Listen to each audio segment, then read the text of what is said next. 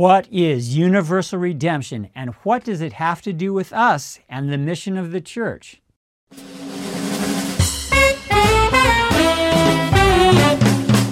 I'm Dennis Metzler, and you're listening to The Charge. Robert Barclay, born in 1648, was a Scottish Quaker spiritual writer who was also the governor of East New Jersey. Barclay uses the phrase universal redemption to express the notion that salvation through Christ's death is available to all people everywhere through faith. This is not to be confused with universal salvation, that is, universalism, which Barclay shows no interest in. Here is a necessary clarification. I am neither Calvinist nor Arminian, but see them as two sides of one coin. Calvinism and Arminianism are not to be seen in opposition, but as mutually informing and correcting each other. With that being said, Barclay's all people is in contrast to the Calvinist view of limited atonement, which held that Christ died only for those elected to salvation, chosen apart from anything those individuals would do. Barclay adamantly counters those Calvinists who hold that certain individuals, though hearing the gospel, have already been predestined by God not to believe and therefore will be inevitably condemned. That is, double predestination. God desires that all men be saved, is thus a foundational scripture for Barclay in his thought. This, all people, is also in contrast with those that hold that anyone who has never heard the gospel and therefore does not believe in Christ explicitly, nevertheless stands condemned in their sins. Barclay defends the doctrine that God has established the seed of Christ or the light of Christ in all people that this seed is solely of God and that it is in no way to be confused with conscience or natural reason.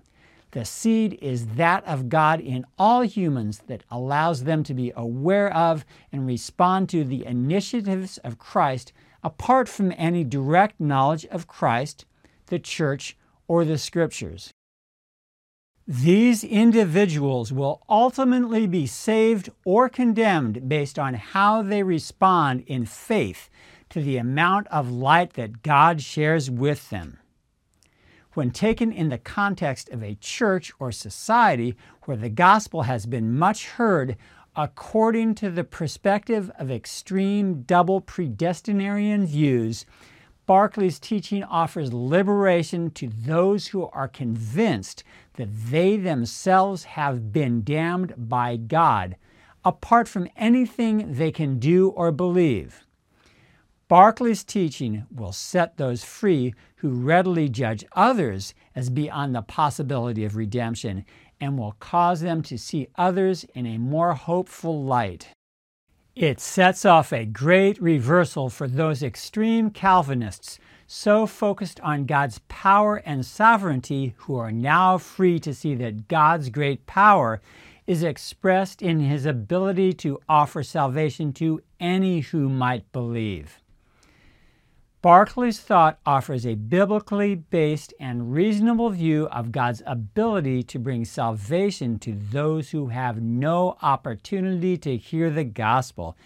This is an important apologetic to those who cannot countenance the notion of a God who creates hundreds of millions of people who have no opportunity for anything but damnation.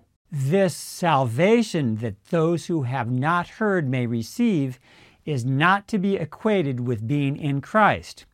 For the benefit these so called anonymous Christians would receive by participating explicitly in Christ and His church is 10,000 fold.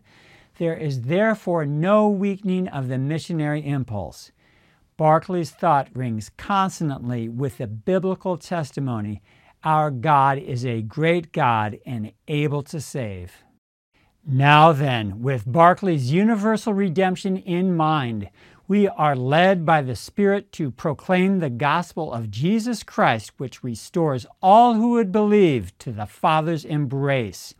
We go forth dwelling in God's presence, living in close relationship with each other, cleaning up God's good earth, refusing to live by the sword, and expecting signs and wonders as we confront the gods of dollar and state always looking to the day when Christ will be all in all.